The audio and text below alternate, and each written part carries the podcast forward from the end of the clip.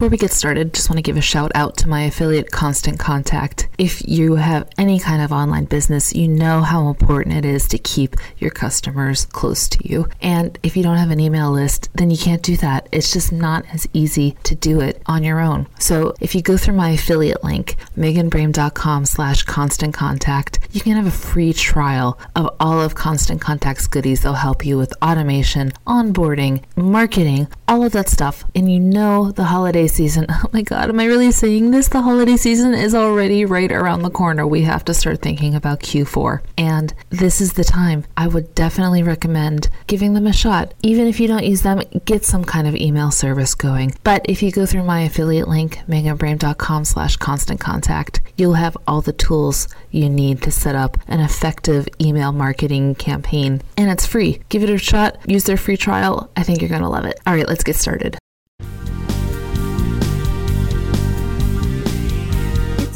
Grow your business, stop spinning your wheels, and build the life you deserve. And I'm here to help. My name is Megan Brame. This is Stop Sucking at Business. Hey, friends. Megan here. Thank you so much for joining me. I'm a five time award winning entrepreneur and I'm here to help you succeed in your own small business. So thank you so much for joining me. Can we talk? Okay, first, let me say I have been making it a priority to read.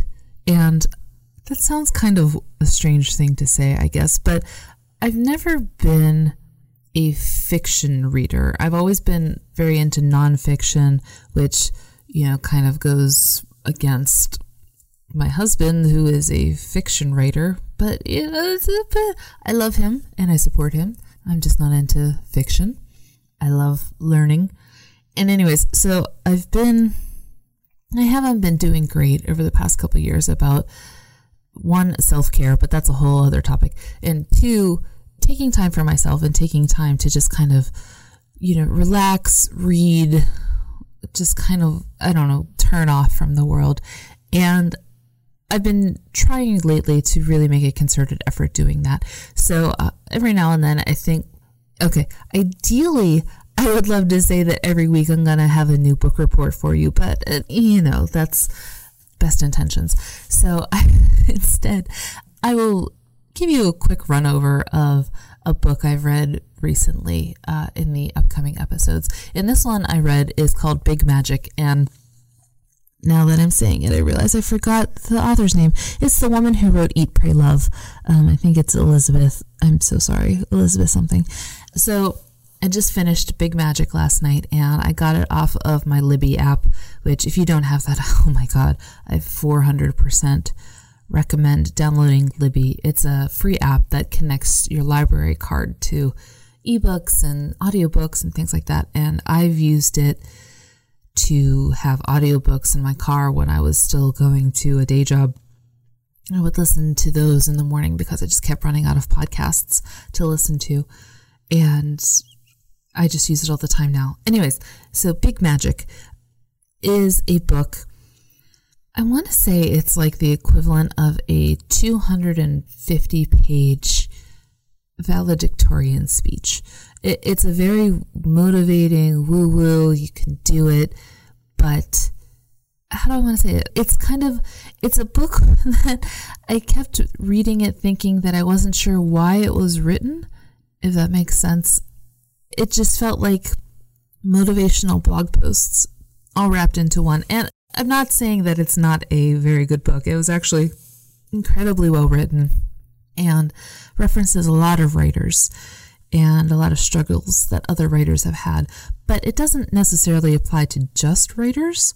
Uh, I felt a lot of it was about for it, it was written for creatives who maybe feel like they're in a rut or are blindly leaping into, you know, just do what you love and the money will come kind of thing. I think it's a little bit more of a I believe in you, but let's have some hard truths.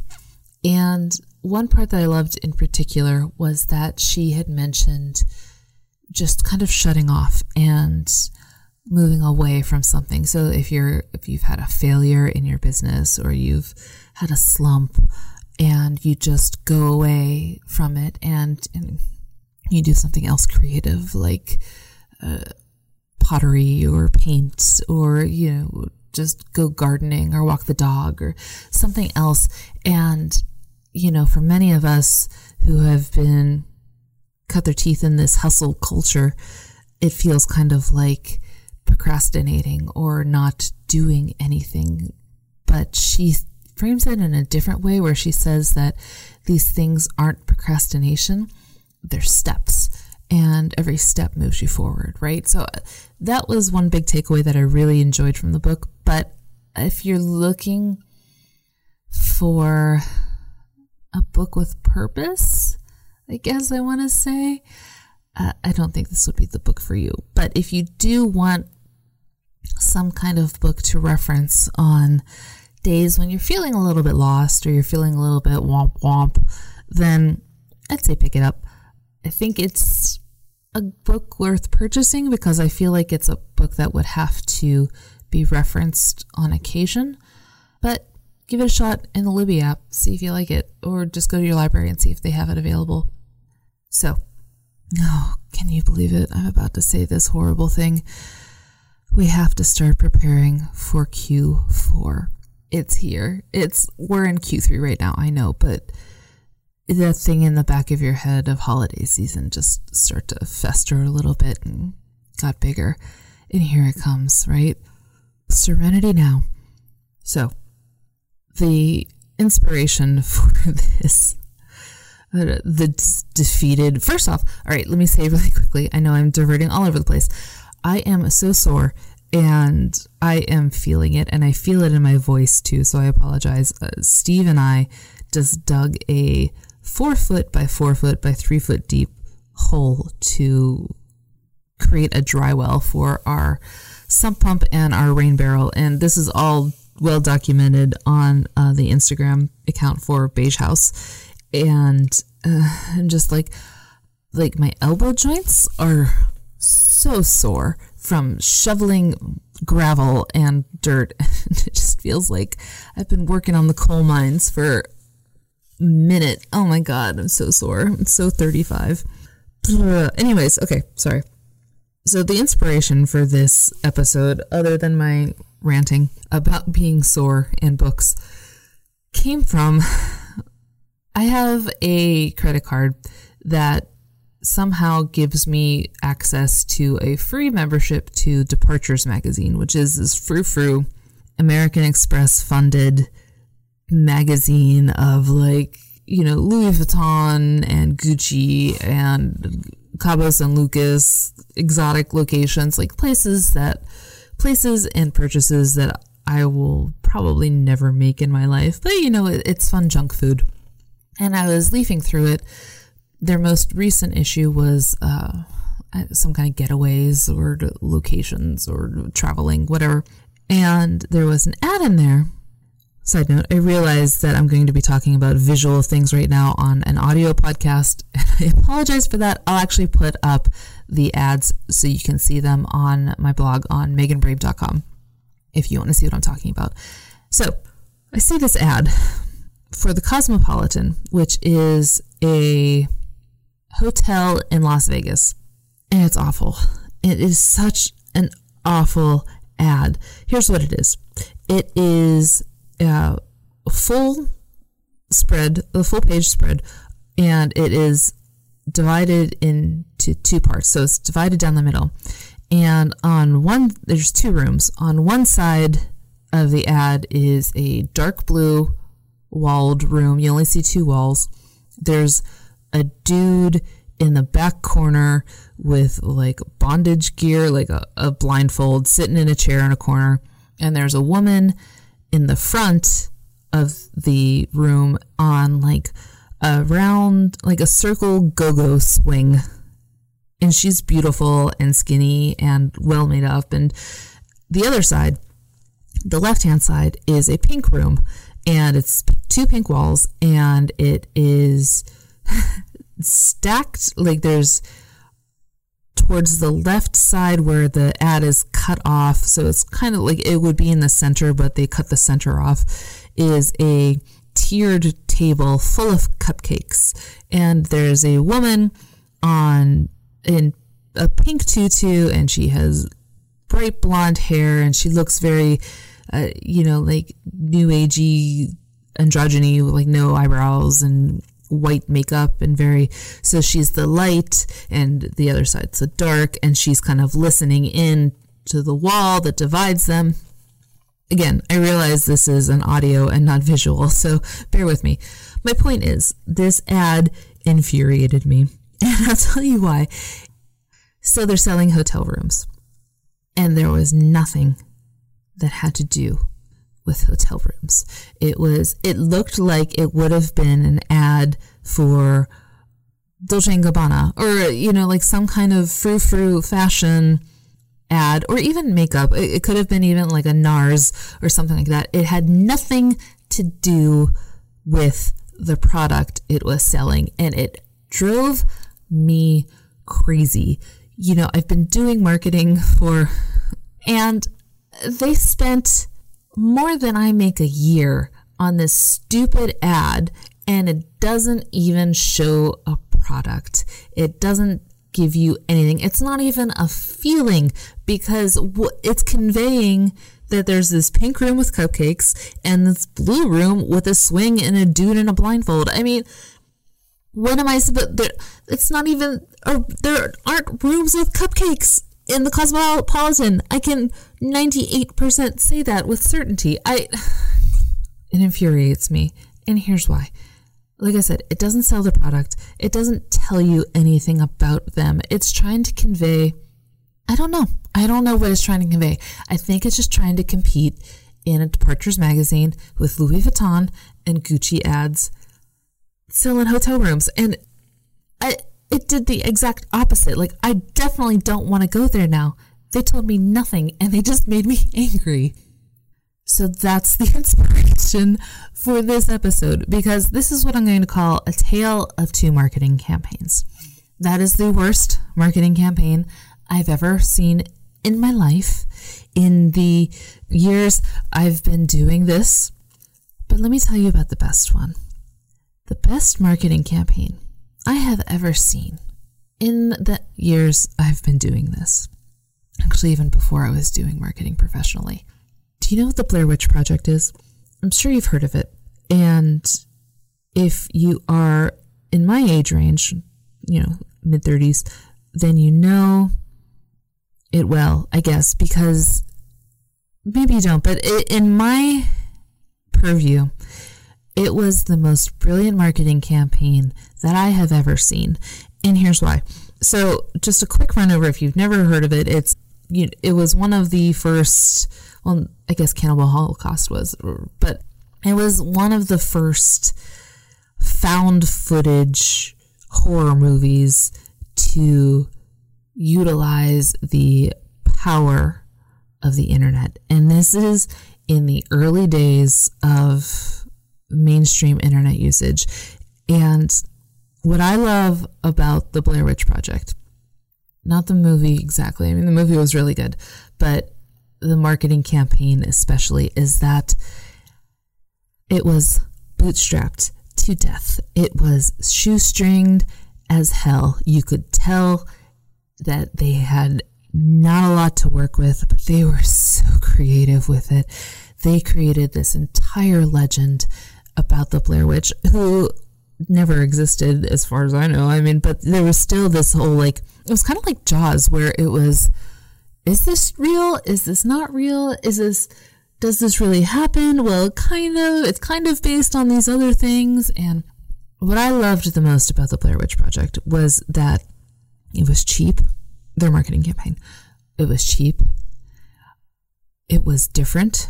It was new. And it can never be done again.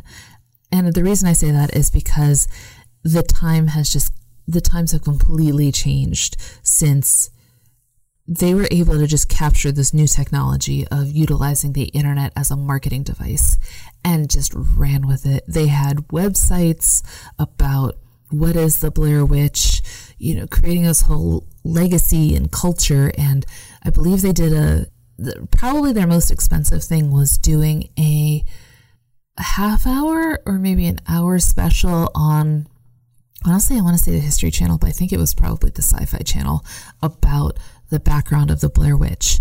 And it's just brilliant. It was just so brilliant. They never talked about it was a fictitious movie. They never talked about, they just, they created this amazing sense of unease and intrigue and terror. And they did it brilliantly without any money. That's like, so those are just, I know we're talking about Q4.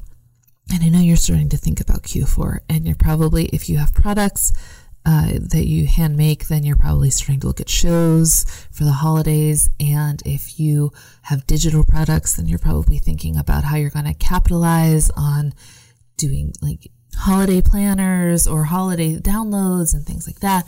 And how are you really going to capitalize on the influx of cash that is available during Q4 and holiday season? And a lot of you will begin marketing plans and advertising plans. And I want to just have you think about a tale of two marketing campaigns and remember that things don't need to be flashy. They don't need to be, they don't need money thrown at them for the sake of money being thrown at them.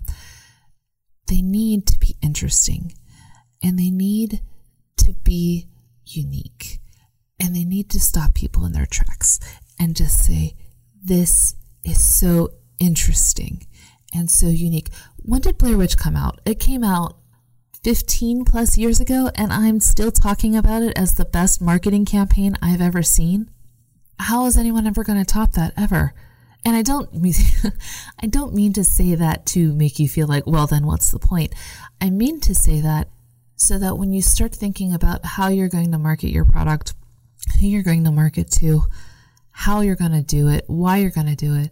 I don't want you to feel like you can't do anything because you don't have a lot of capital or you can't do anything because you're not in the right genre, you're not in the right you don't have the right this, you don't have the right that, you don't have the amount of this, you don't have the anything. So just think about your marketing campaigns this week that are coming up if you have any. If you don't, then just kind of think about your product line as a whole and think about are there ways that you can utilize what's available in a really interesting way, in a way that doesn't have to require debt or throwing money at it? And is there a way to just use what you have and just kind of turn it on its side a little bit and just have a completely different impact that lasts. I bet you could think of something like that. You're pretty smart, I think. What are you going to do this week? Let me know what your marketing campaign ideas are. And I'd love to hear them, honestly, because, like I said, I'm a nerd. This is totally what I'm into. And I will post, I'll try and dig up some Blair Witch stuff for you to see, but I will post the horrible Cosmopolitan ad so you can see what I'm talking about. It's to be fair, it's a beautiful ad, but it's just wrong. It's just wrong on so many levels. It makes me angry. I have to stop talking about it. like, I went on a rant on my own private Instagram about this, which was completely the wrong avenue because it's, you know, it, it's all of my friends from my Pittsburgh and college and so on, and they don't care about marketing but I had to rant somewhere, damn it. And I didn't feel like getting on Instagram stories. So that's some food for thought for you. Check out Big Magic if you need a little boost. Go and check out my blog, meganbrame.com, and I will put up the ads that you can see and just see the difference and start thinking about how you can utilize all of the available things that you have in a different and more interesting way for advertising and marketing and let me know. I'd love to hear about it. I'll talk to you guys next week. Bye.